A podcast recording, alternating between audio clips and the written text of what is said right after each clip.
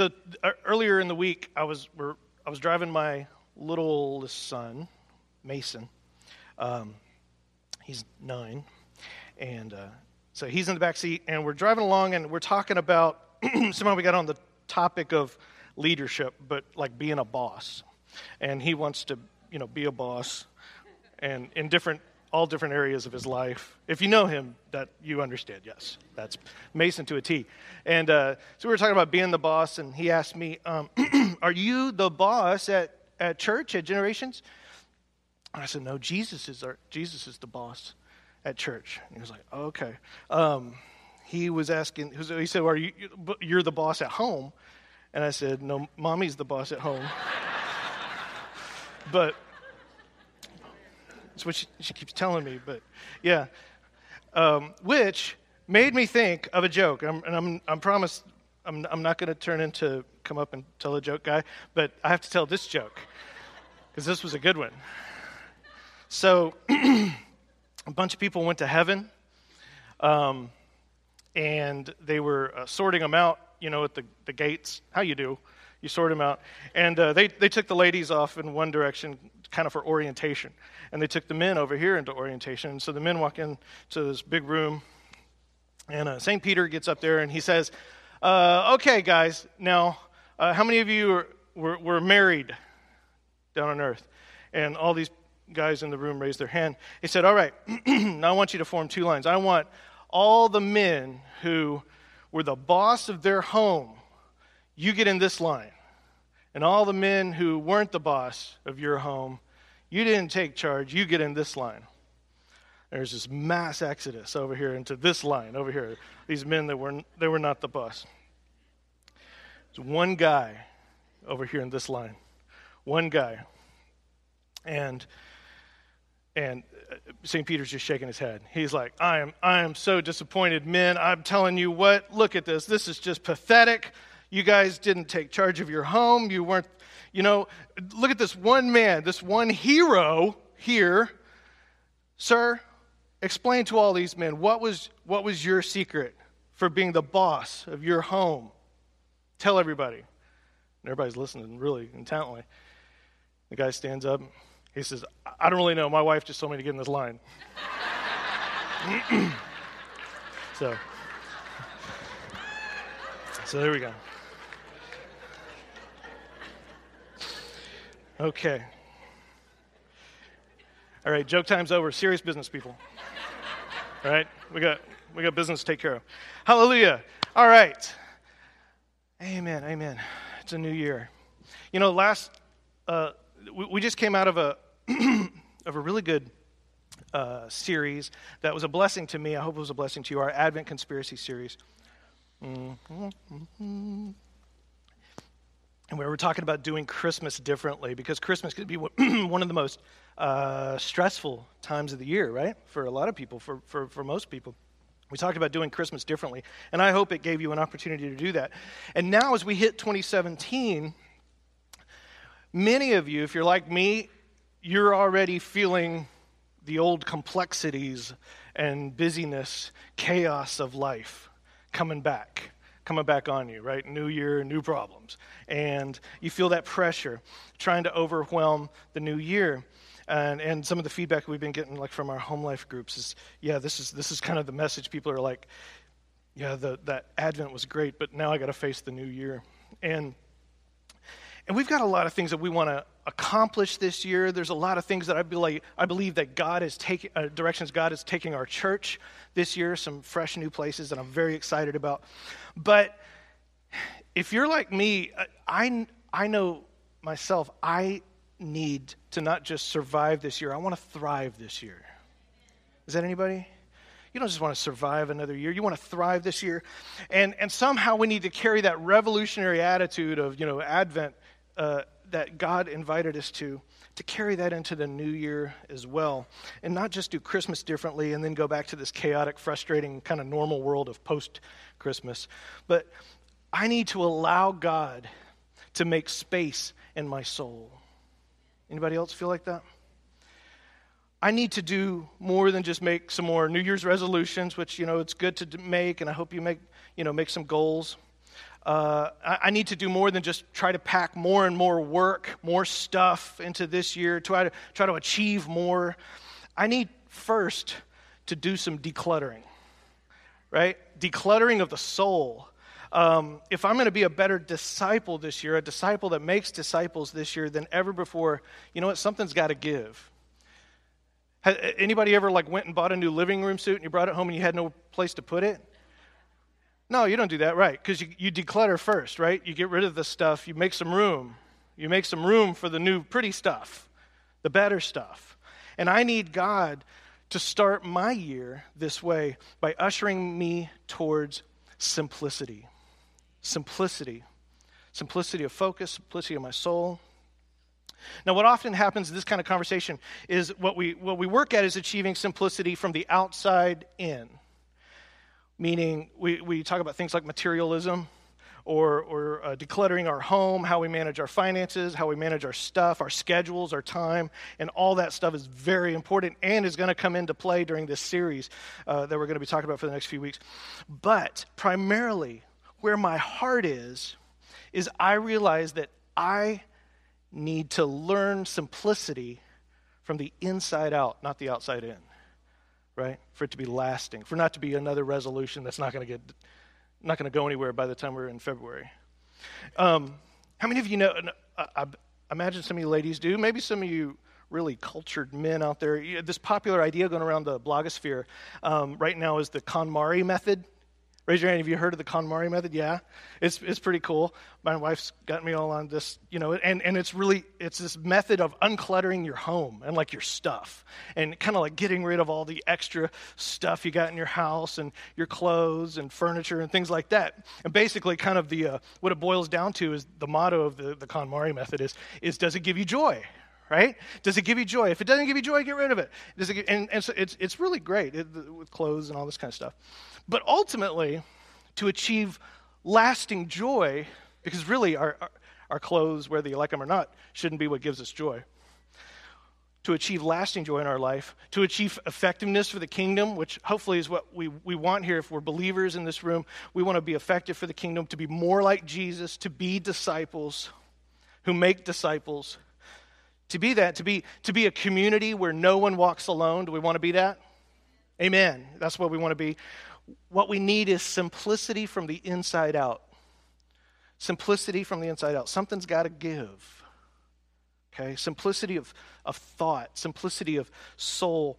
Uh, Pastor Bill Hybels said this Simplified living requires more than just organizing your closets or cleaning out your desk drawer, it requires uncluttering your soul.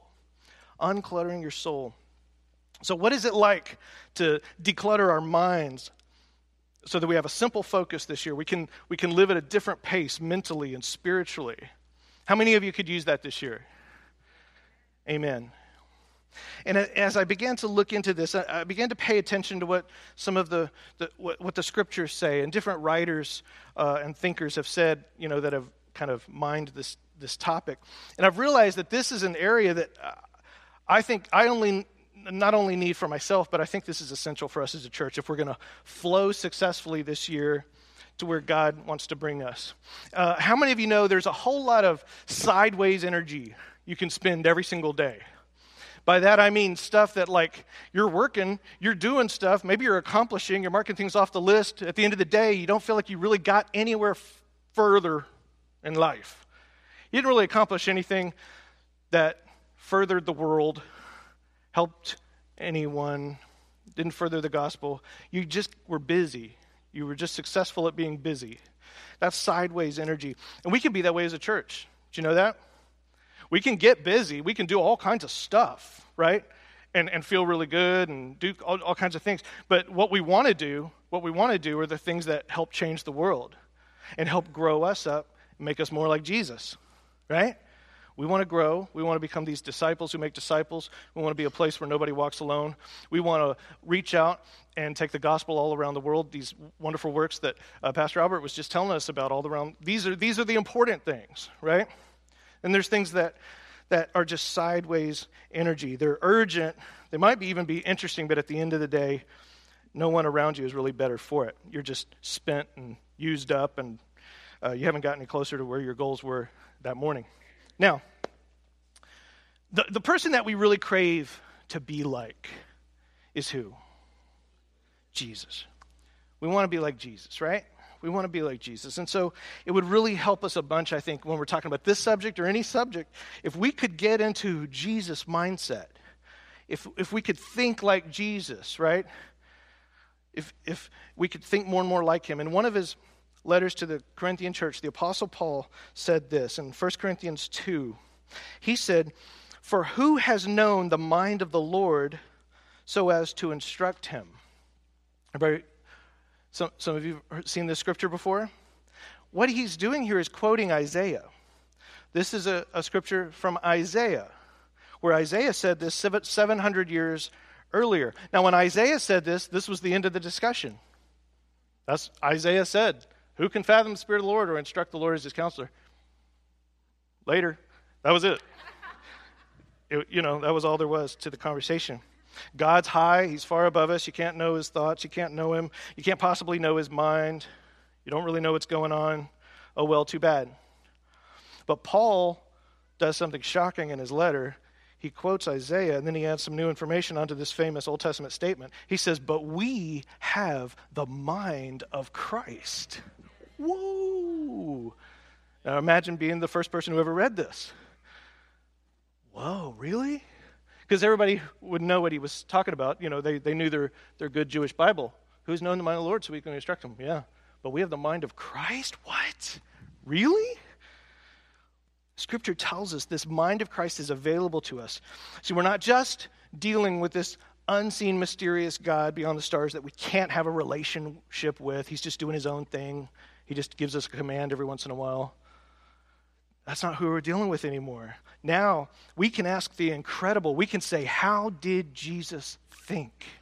Because God became man and he walked the earth, right? So we can ask, How did God think when he was wearing skin and walking around? We have a record see of his life. We have record of Jesus' life. We have clues in scriptures. We want to learn from these. We want to have this kind of know what, what the internal world of, of Jesus as much as possible. So we're going to look at the book of John today. If you have your Bibles, you can turn there. In John chapter 1, there's these four little words that are very important to us today, and really they're going to kind of form the bedrock for, for the next few weeks.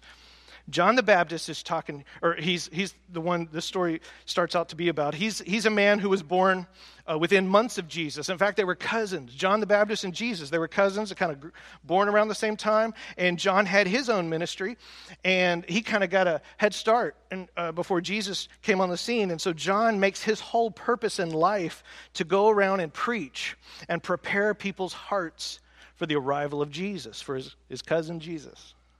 And so we get to John 1, verse 35, it says, The next day John was there again with two of his disciples. He has his own posse, right? And they're preaching and doing stuff. And he sees Jesus passing by and he said, Look, the Lamb of God.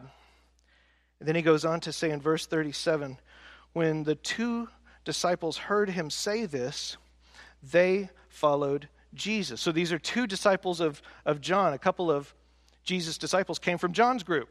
They were with John, then they see Jesus passing by and they're like, we're going to join him. And John doesn't, you know, he doesn't get upset. He releases them because he's not there to take center stage, the spotlight. So these guys start following Jesus. Now look at verse 38. Jesus walking around, and he, he saw them following and asked, What do you want? This is a powerful question. Now, Jesus isn't just like trying to blow them off, like, What do you guys want? Right? No, no, no. He's asking them, what do you want? And what Jesus is doing here is setting the stage for discipleship. What do you want? What do you want out of life? Right now, what are your desires leading you? What do you want? Is the first words of Jesus in the Gospel of John. His first words of this Gospel. What do you want? John, of course, he's the ultimate sort of philosophical historian. You know, his book is different from all the other gospels.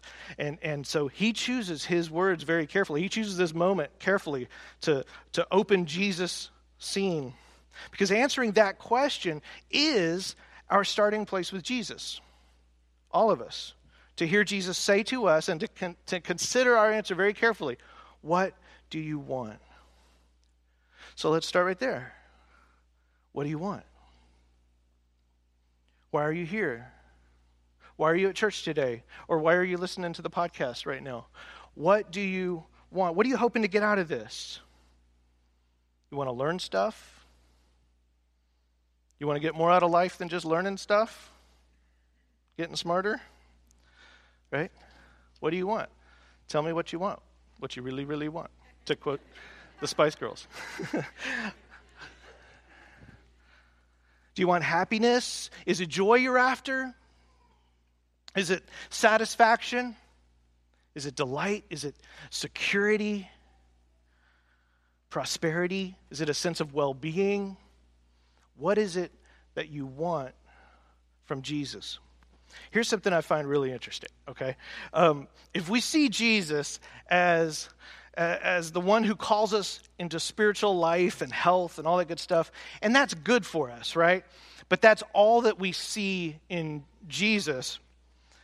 We, will tend to see Jesus as something that's good for us uh, in the same way that kale is good for us, right? But it's not very tasty. Um, you know, gosh, is it boring? You know, you just, uh, we drink these raw green drinks, you know, when on, on the, everyone, like a couple days a, a, month, I try to be healthy and hopefully it makes up for all the other breakfast tacos. But, you know, we, uh, but we drink these raw drinks and, and inevitably it's all, the kale has to go in, right? Because they tell us on TV that it's amazing. Um, so it's, hopefully it's doing something, but it tastes so boring, right? And, and so some of us have this like, idea of, yeah, I want to follow Jesus, but I mean, I also want to have some fun, right? That's not outlandish. I want to follow Jesus. I want to have some fun. I want to have a good life. I want to have some joy, right? And so we start to look elsewhere for that. We look elsewhere because we don't think that Jesus is the source of all joy. He's good for you, but you have to go somewhere else to get some flavor in your life, you know? Uh, and so what, what happens is now I have a divided mind. I have divided attentions. I'm, I'm, following Jesus, but I'm also have I have to follow something else a little bit in order to have some fun. But what if Jesus really is the source not only of what's good for us, but turns out what's good for us is also to enjoy life? What if? And see, Jesus knows this that there, there's no distinction necessary between joy and Jesus. We don't need a distinction. What's good for you or what's fun, what's healthy or what tastes good, right? By the way, if you know what that food is, let me know, right? What's healthy and what tastes good. Uh, but, but spiritually speaking, it's very possible. Jesus is the whole package. He's the, the healthiest health food and the tastiest treat. He's the whole enchilada, right? And so, if that's the case, then I can stop being divided in my loyalties. See, I, I, don't have to choose what to give my life to today. I don't have to go, well, is today about serving the Lord or being a husband and a father? I don't have to choose. Is today about loving others or having some fun with my friends? Uh, no. See, I can give my whole life and every day to Christ because that's what he teaches us, right? He teaches us this. I mean, he says he, he says things like die to self, pick up the, your cross, follow him completely. But don't you think he also wants his followers, just like a father loves his children, to enjoy life, to be happy, right? See, I've, I've got these two beautiful sons, and you know my desire for them is uh, you know, I want, yes, I want them to be good people. Uh, I want happiness for my, for my children, but I don't want them to be good and miserable. You know, I want them to be good and joyful. You know, I don't want them to be miserable people. God even said this in the in Scripture. He said, He said, look, by comparison to me, your love is evil, because God's so holy and perfect. His love is perfect. So He said, you know, guys, even the best parents on the earth, compared to me, your love is evil. And even you know how to give a good gift to your child. You're not going to give them a stone, right? You're going to give them good things. And you love your children, you're going to give them good things, right? So we can say God's will, your will, Jesus, is all that I want. All, all I want is your will today. And that allows us, see, to have simplicity of mind, allows us to have peace, that, that mind and peace, and that clear, undivided focus. We can have a clear, undivided focus in this world that's full of chaos, right? And that focus be, actually becomes our joy. Having that clear, undivided focus becomes our joy, it becomes our delight. You don't need Jesus plus anything. Jesus can do it all for us. All right? Jesus can do it all for us. All right? Let's come at this from a different direction. As human beings, we're, we're hardwired a certain way. We were created this way, God made us this way. We are hardwired, we're driven by desires. All of us have desires in this room good desires, unhealthy desires. Our desires are all over the place, right? We have wants. We're, we're naturally moving towards something. Uh, e- economists will tell you, and sociologists and social economists will tell you that, that basically the thing that makes the world go around is this concept of incentive. That's the reason why anybody does anything. It comes down to incentive.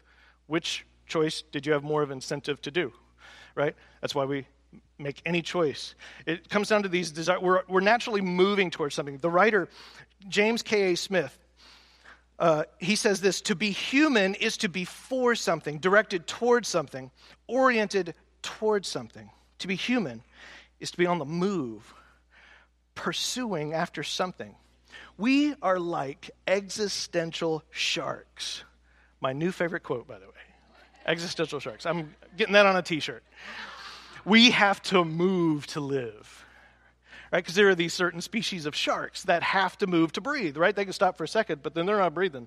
They have to get going again in order to breathe. We are like existential sharks. We have to move to live. That's us, right? We have to move towards something. We're always, le- we're always leaning into something, okay? We're headed somewhere. It's how we're wired. And it's how Jesus begins. He says, What do you want? What are you leaning into? What are you moving towards? What is it you're wanting out of this? And so we as our as human beings, this is just natural. We tend to find meaning even in what we're headed towards. It's how we define ourselves, right? We, we don't always define ourselves as where we're at right now, right? Sometimes if someone asks, tell me a little bit about you, what do you do? You'll, you'll tell them, I am going to school for this. I'm going to be this, or I am training to do this, or I'm doing this right now, but it's not really what I want to do, because what I really want to do is this, right? We're always really quick to say that. Right. Right now I'm just I'm just kind of doing this to pay the bills, but what I really want to do is this. We're all that's how we define ourselves. What we want, what we're trying to get to, what we love.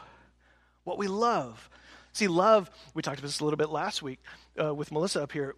Love's not just a feeling, it's not just a, a thinking thing. It, real love is a willing thing. Love is fueled by what you will, by what you want out of a relationship.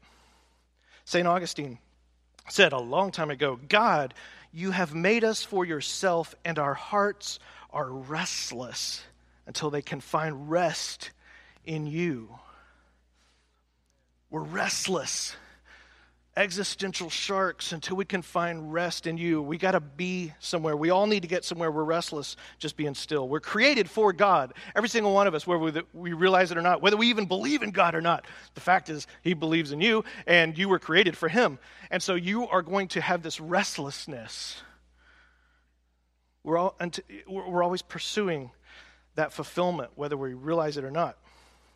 But see, if we don't focus ourselves, if we don't recognize it and focus ourselves on that ultimate need in us that is for God, what do we do? We start reaching out in all kinds of different directions, a lot of different things to satisfy our longing.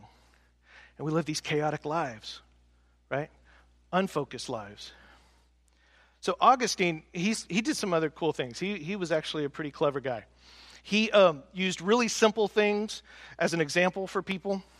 He said, for instance, if I have this rock, let's say I have a rock, and he, held, he holds up a rock, and he says, uh, the rock wants, it desires to fall to the earth. It wants to get to the earth, right? It wants to fall downwards as soon as it possibly can. As soon as you release your hand, that's where it wants to get to. But he says, if I watch a fire, what I see, I watch the sparks, and the sparks want to go heavenward. They want to rise up. It's where, and, and things are not at rest until they get to where they want to go, right?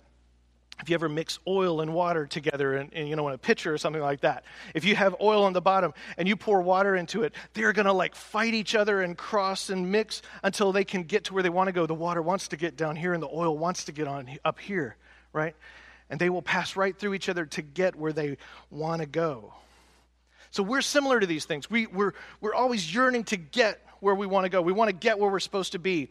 And, and until then, we're these restless things, these yearning, moving things. And, and that where we're supposed to be place is God.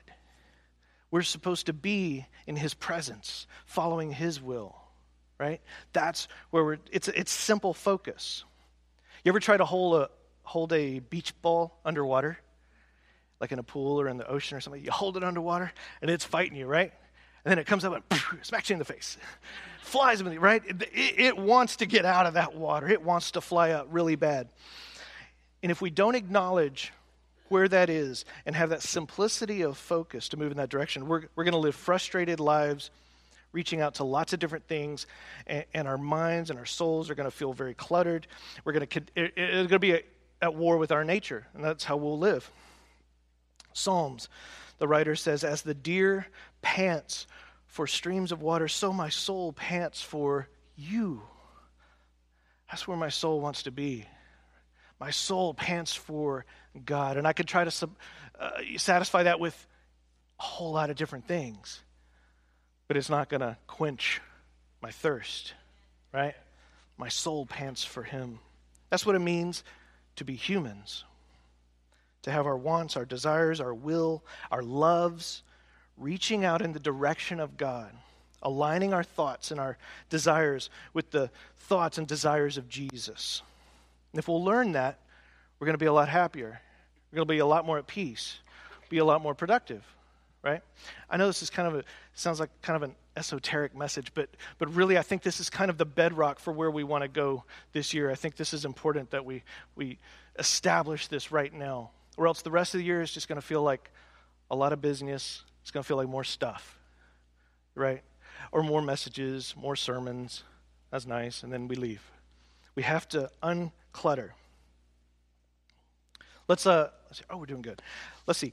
Let's look at John, back at John in chapter 5. So earlier, Jesus asked his new followers, What do you want? That's his starting point. In other words, do you really want me as the centerpiece, or are you just trying to get a bunch of other stuff? Because I am the source for everything.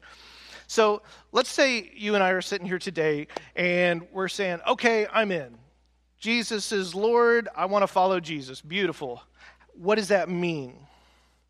Can Jesus really teach us how to think like him as well as teach us how to act like him?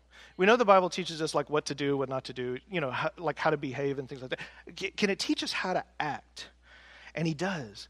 We can have the mind of Christ. He gives us a glimpse every once in a while once in a while of what his mindset is. In, in John chapter 5, he's in the middle of a conversation with the Pharisees about uh, his right to heal on the Sabbath. They're upset because he does stuff on the Sabbath. So here he says, Jesus gave him the answer. He said, Very truly, I tell you, the Son, he's talking about himself, can do nothing by himself. He can do only what he sees the Father doing, because whatever the Father does, the Son also does. Whatever the Father does, the Son also does. How simple is that? Do you think Jesus lived with a simplicity of soul, of focus? Do you think he felt chaotic inside? No. Jesus says, Here's what I'm thinking about. You want to know what I'm thinking about? What I'm focused on, how I live life? He starts every morning with, Hey, God, what are you doing today? What are you doing today? Because that's what I want to do. I want to partner with you and do that. Father, what are you doing today? I want to partner with you and do that. What are you doing? Because, see, God's always at work around us, right? He's always at work. He's always with us. His presence is always with us. So, God, what are you doing? Let's do that. I want my will to be aligned with your will. Simplicity. I want my will to be aligned with your will. Simplicity. Simplicity. Hey, God, I don't want to focus on anything else. How can I participate every day? That's how Jesus lived. That's how he lived. So, how can we trust God to have our best in mind, right? Because some of you might be thinking, I don't know if I can really surrender my entire self, my entire day, my entire will to God. I mean, maybe 40%. Maybe I'm doing really good. I'm going to give him 80%, right? But I need to reserve for myself, you know, 20% for fun or relaxation or whatever that is, you know, time off or, you know, my, my business goals. I need to reserve 20% there because I don't know if Jesus is really going to be into that. Right? So, how can we trust God enough to give Him 100% and know that He's not going to neglect us and leave us with this life without any fun? How did, how did Jesus trust the Father this much? Verse 20 For the Father, this is Jesus still talking, for the Father loves the Son and shows him all that he does. God shows me what he does, so I'm happy to participate. Why? Because I know he loves me. This is the motivation. This is how this is able to happen. Because Jesus knows the Father loves him. It's his mindset. He's walking around knowing God's love, God loves him, and he's going to show him the next right step, right? What a beautiful, simple way of living. What a beautiful, simple way of living. I hope you're getting this this morning. Now, it's not a matter of, well, I got my religious life, you know, so that's good over here. And I got my family life, you know, I got to do that stuff. And then I got my work life, you know, I got to go do that stuff. And then my school life, and then I got my fun, my recreation life, right? It's just all the Jesus life. Now it's the Jesus life, right? He is the center of all these things I do. I bring him with me. I go to where he is, right? He is always with me. And I do all these things. I do family, I do work, I do school, I do fun because God wants us to do well in these things in right measure, right? And to enjoy them. But he guides us. He guides us. He's always there. And but now it's simplicity. It's all for God. It's all for God.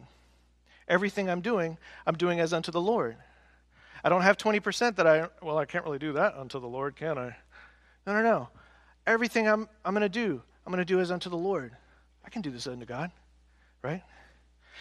If you flip over a chapter to, to John 6, Jesus fleshes this out a little more. Jesus says this in uh, verse 38 For I have come down from heaven not to do my will, but to do the will of him who sent me. God, what are you doing? What do you want? I want to do that. Simplicity of focus, see? He goes on in verse 40 For my Father's will is that everyone who looks to the Son and believes in him shall have eternal life, and I will raise them up in the last day. So, my Father's will, he loves me, right? He loves people, he cares about their life. So, I could feel confident in this. My Father wants to see everybody get saved. I can trust that every day is a good day when I live with this focus. Every day is a good every day is a day free of confusion, free of that divided self. Right? Why? Because God loves me. I know God loves me. And He wants what's best for others and for me. Now, if we started each day, if we lived each moment saying, Hey, God, what are you doing today? Let's do it together. Hey, God, what are you, what are you up to today? I want in. If we started every day with that singularity of focus, right? That's that's, that's pretty cool. So, how do we put this into practice? How do we put this into practice? Here's the thing little caveat. If, if we don't honestly believe that Jesus is the source of our joy, our rest, our fun, if Jesus for you is just, that's just work. That's like coming to church and they're going to ask me to volunteer in the nursery. That's what Jesus is to me, right? Now, if that's what Jesus is to you, so, you know, we want to follow Jesus, but we also keep something on the side, you know, the fun bits. We keep the fun bits on the side. Well, what happens is now the fun bits are now divorced from Jesus and his influence. See what I'm saying? So we got that over here. And, and so what that makes for is we, we, we, it's easier for us to do unhealthy things, sinful things, or to do things, uh, to overdose in an unhealthy measure on things, right? Whether it be what we eat, what we drink, where we go, the relationships we're part of, the media, the arts that we partake of.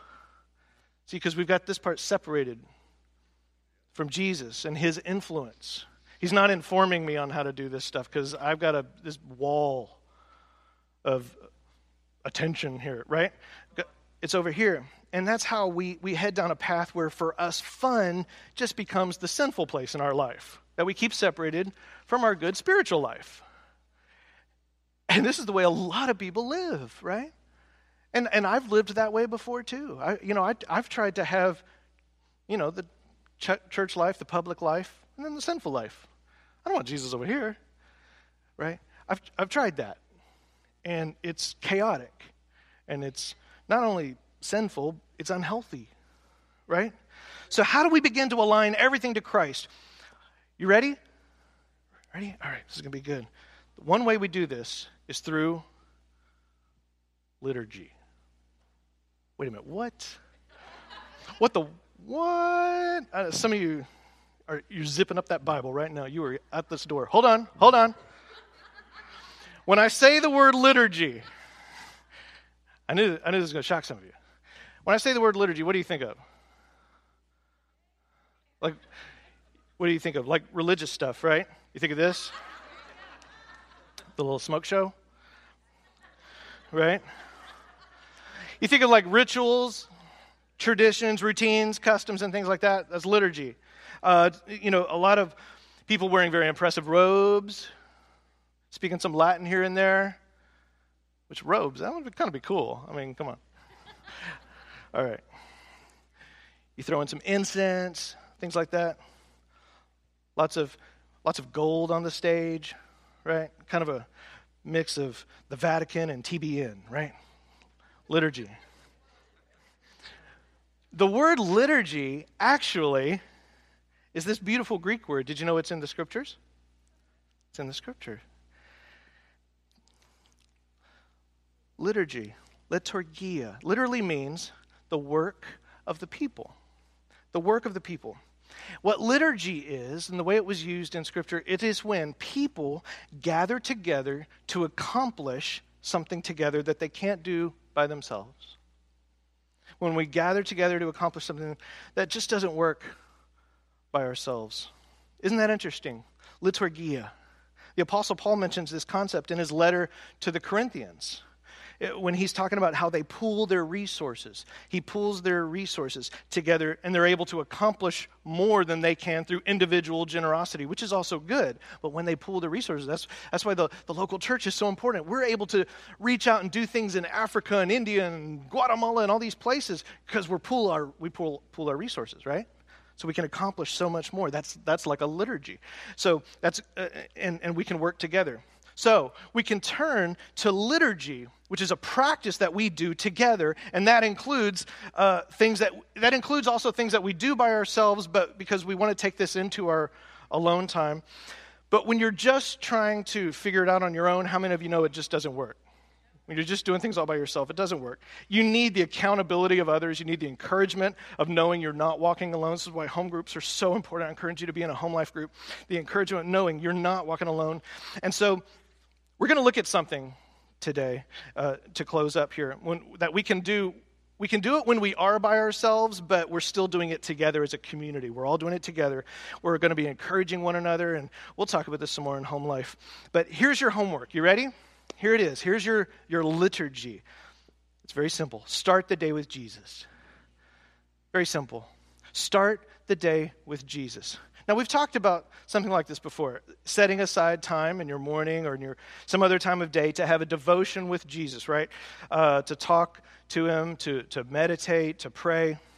But this week, I just want to push that back a little bit to the first waking moments of your day. This is the important part of this. The first waking moments, that first, maybe it's for you, it's five or 10 minutes when you wake up. Make Him your first thoughts. Some of you, if you're like me, What do we do? What do you do when you wake up? What's the first thing you reach for? Phone, right? Yes. Being honest. Thank you, sister. You reach for the phone. I do. I, I, I, I grab a phone. I mean, it's, I don't kiss my wife. I grab the phone, right? How have you been? Oh, missed you all night long. Oh, you're all charged up. Whew. Right? Yeah. We reach the phone. So, we check email, we check news, Twitter, social media, whatever it is you do. So, so even before you go to the bathroom, that's what you do. Some of you, you do both of those at the same time because you can multitask, right? So you take it into the bathroom. Others, you might have a different routine, but or maybe you just lie there and think about your day. How many of you just your first thing you, you wake up and you think about what has to be done today? Kind of you're mentally making the list. I need to do that. I got that thing. I'm going to have to grab breakfast fast because we got to get to here. Yeah. So you begin to process your, your day when you're sitting there. Before any of that, though, this week, it's just seven days, just this week, right? And you never have to do this again. this week, every day, set your daily alarm 10 minutes early. Just 10 minutes early. For some of you, that just means don't hit snooze. There's your 10 minutes. Just don't hit snooze. You've got 10 minutes just gifted to you. And rather than reaching for your phone to check on social media, news, email, whatever, reach for your Bible. Reach for your Bible. And I'm going to give you two little verses to look at. It's John chapter 5, 19 and 20. we, we read them today. It's when Jesus says, when he says, What do I do? I just do what God's doing. I just do what God's doing. Why? Because he loves me. So I can trust him that much. I can trust that I can give him everything because I know he loves me. God's not going to take advantage of me. He loves me. He loves me. So I can give him 100%. I can give him everything. God's not going to tell me to leave my family. God's not going to tell me to quit my job and don't pay the bills. Right? You can trust him. God's not going to tell me, I never want you to have fun again. You're all done. You're done with fun. right? God's not going to do that. I can trust him because he loves me. And so you're going to read this scripture and you're going to meditate on it. And then what you're going to do is you're going to pray.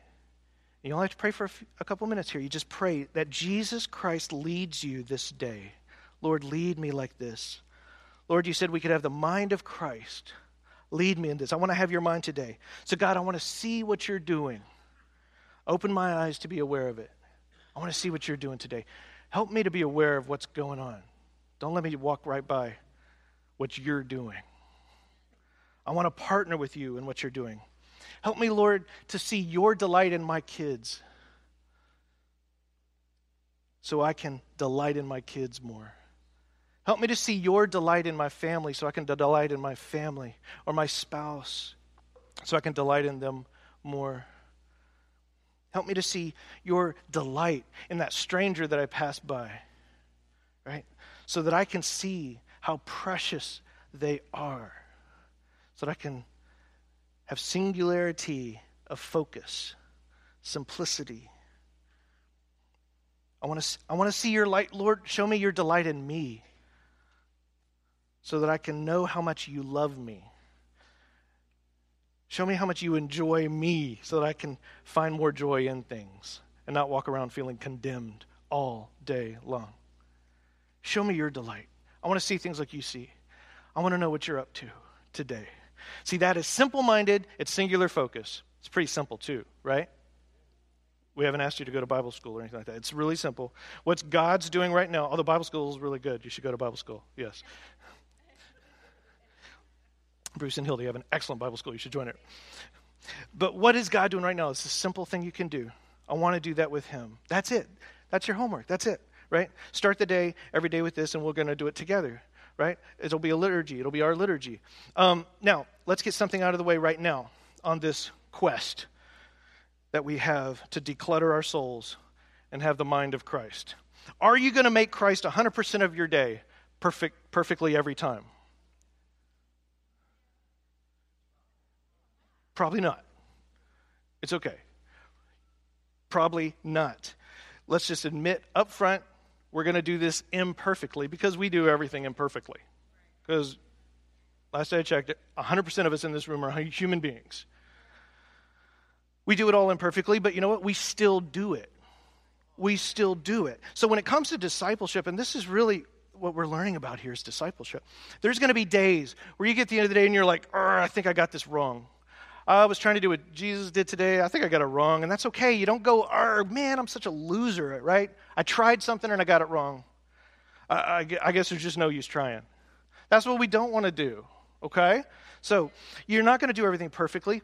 What you do is you get better through practice. That is discipleship. Discipleship is getting better through practice. I once heard a definition of discipleship, and this kind of changed my life a little bit, not to build it up too much, but it's really stuck with me. It might resonate with some of you.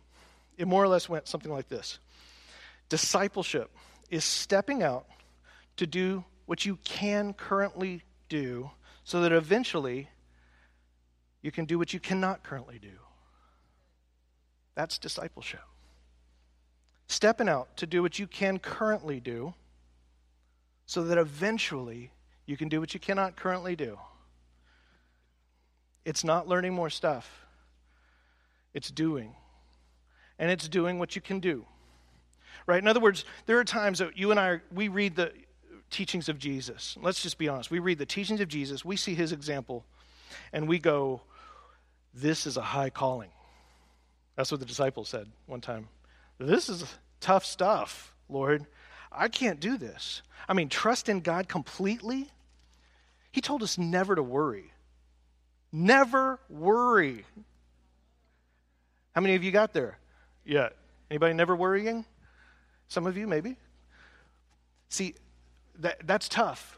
You might be thinking, man, I am too stressed out for that level of peace. right? Or, or love my enemy. I can't love my enemy the way Jesus says love your enemy. Maybe that enemy, he, he wasn't so bad, but that one? No. We're not there yet. Turn the other cheek. Forgiveness? Do you know what they did? Forgiveness? Are you kidding? It's too much. I, I can't do that. That's too much. And so what do we do? I can't be a disciple. That's for other people. No, no, no. Maybe that's true. Maybe you can't. You can't do that. And maybe just one more sermon of someone telling you, well, this is what Jesus said, so you should do it, is not suddenly and miraculously going to make you have the ability to do it. Because hearing and learning is not discipleship. Hearing this message today is not discipleship. You understand? You're getting information. What you going to do with it, right? It's not discipleship. You suddenly don't have the ability to do any of this, right? Discipleship says, okay, what can I do? What can I do? So I want to start following my Lord. What can I do? I'm going to start doing the things that I can do, and those things begin to train me. They start to train, and eventually, I can do the things that I cannot currently do. And that's a beautiful thing. And that's a beautiful thing. And then you do what you can do, and eventually you keep doing things that you can't currently do.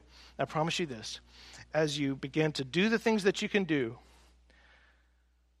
you'll experience real, authentic growth in 2017. You want to grow in 2017? Do you want to grow in 2017? Spiritually? Yeah, yeah, okay. You're going to experience growth. You're going, I promise you, if you do this, you will become more Christ like in 2017. You do what you can currently do so that eventually you can do what you cannot currently do. And you say, God, I know you love me. It's having simplicity of thought. God, I know you love me. What are you doing today? What are you doing today? I want to do it together. Let's pray.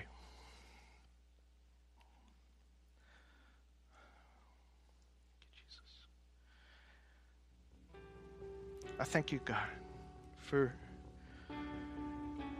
I thank you for your patience, Lord, and I thank you that you love us. You love us still more than, than we get. Most of us still don't really understand how much you love us. I thank you, Lord, you're bringing us there this year. I thank you, Lord, you're going to show us what you're up to in our lives. Open our eyes to the miracles happening all around us, Lord God. We're ch- we chase big miracles and we're asking for big miracles all the time, Lord God, but you are doing things every single moment that we completely ignore. So forgive us of that and open our eyes. Open our eyes. Help us to be aware of what you are doing. Show us what you're doing today. Little by little, help us to trust you more. Show us your face, Lord God. We want to get to know you better so that we can trust you more, discover your will for our lives. That's what we want, Lord. We want to be your disciples. And we want to make more disciples. We want to be part of the joy of the earth. Father God, we want to be part of what you're doing. I thank you, Lord. I thank you, Lord. Those in this room who have a good, healthy understanding of your love, who, who know you, they have a good relationship with you, Lord God, they're spending time with you every day. I thank you, Lord God. Just help them to take it that next step and to get up and make their first thoughts. Help us to have our first thoughts be, What are you doing today, Lord? I want to do it with you. Those of you who, who aren't even there yet, Lord God, we're still kind of dis- discovering you, wondering, you know, what you're all about. Take us there, Father God. Show us what we can do right now to, to get on the road to follow our Jesus. Show us, Lord God. And those of us here today, Lord God, who really don't know you yet, we don't know your love. We don't know how much you love other people and how much you love us. We've just heard of this angry God. Lord, show us the real you. Convict our hearts. Create a hunger in our hearts, Lord God, so that we desire you. Because that's what we were created for. We want to live with that simplicity of focus, Lord, that simplicity, that peace. Be singularly focused. We don't want to have a divided mind. We thank you, Lord God, that as we do this, you will continue to show us the next right step. We trust you. We don't see all the steps, but we trust you that you will show us the next right step to take in our lives and in our church. May your name be praised. Enable us to help make your name famous in this community, Lord. We thank you, Lord God, for what you're going to do in Spring, Texas, through Generations Church in 2017. We thank you, Lord God. You are making us the people and you're bringing us the people. In Jesus' name we pray. Amen. Amen. Amen. Well, thank you guys. I held you a little long today, but uh, I, I think this was this was good, and it was good for us. And hopefully, it didn't taste as bad as kale, but it was good for us. All right, we've got prayer partners up here. If there's anything that you you need to start the year off with some prayer. You need somebody to stand with you in faith and uh, pray with you. You need God's hand to move in your life. You need some change. Come up here and let these prayer partners pray with you. And uh, other than that, we will see you at home groups, uh, home life this week, and then we'll see you Sunday. Bye bye.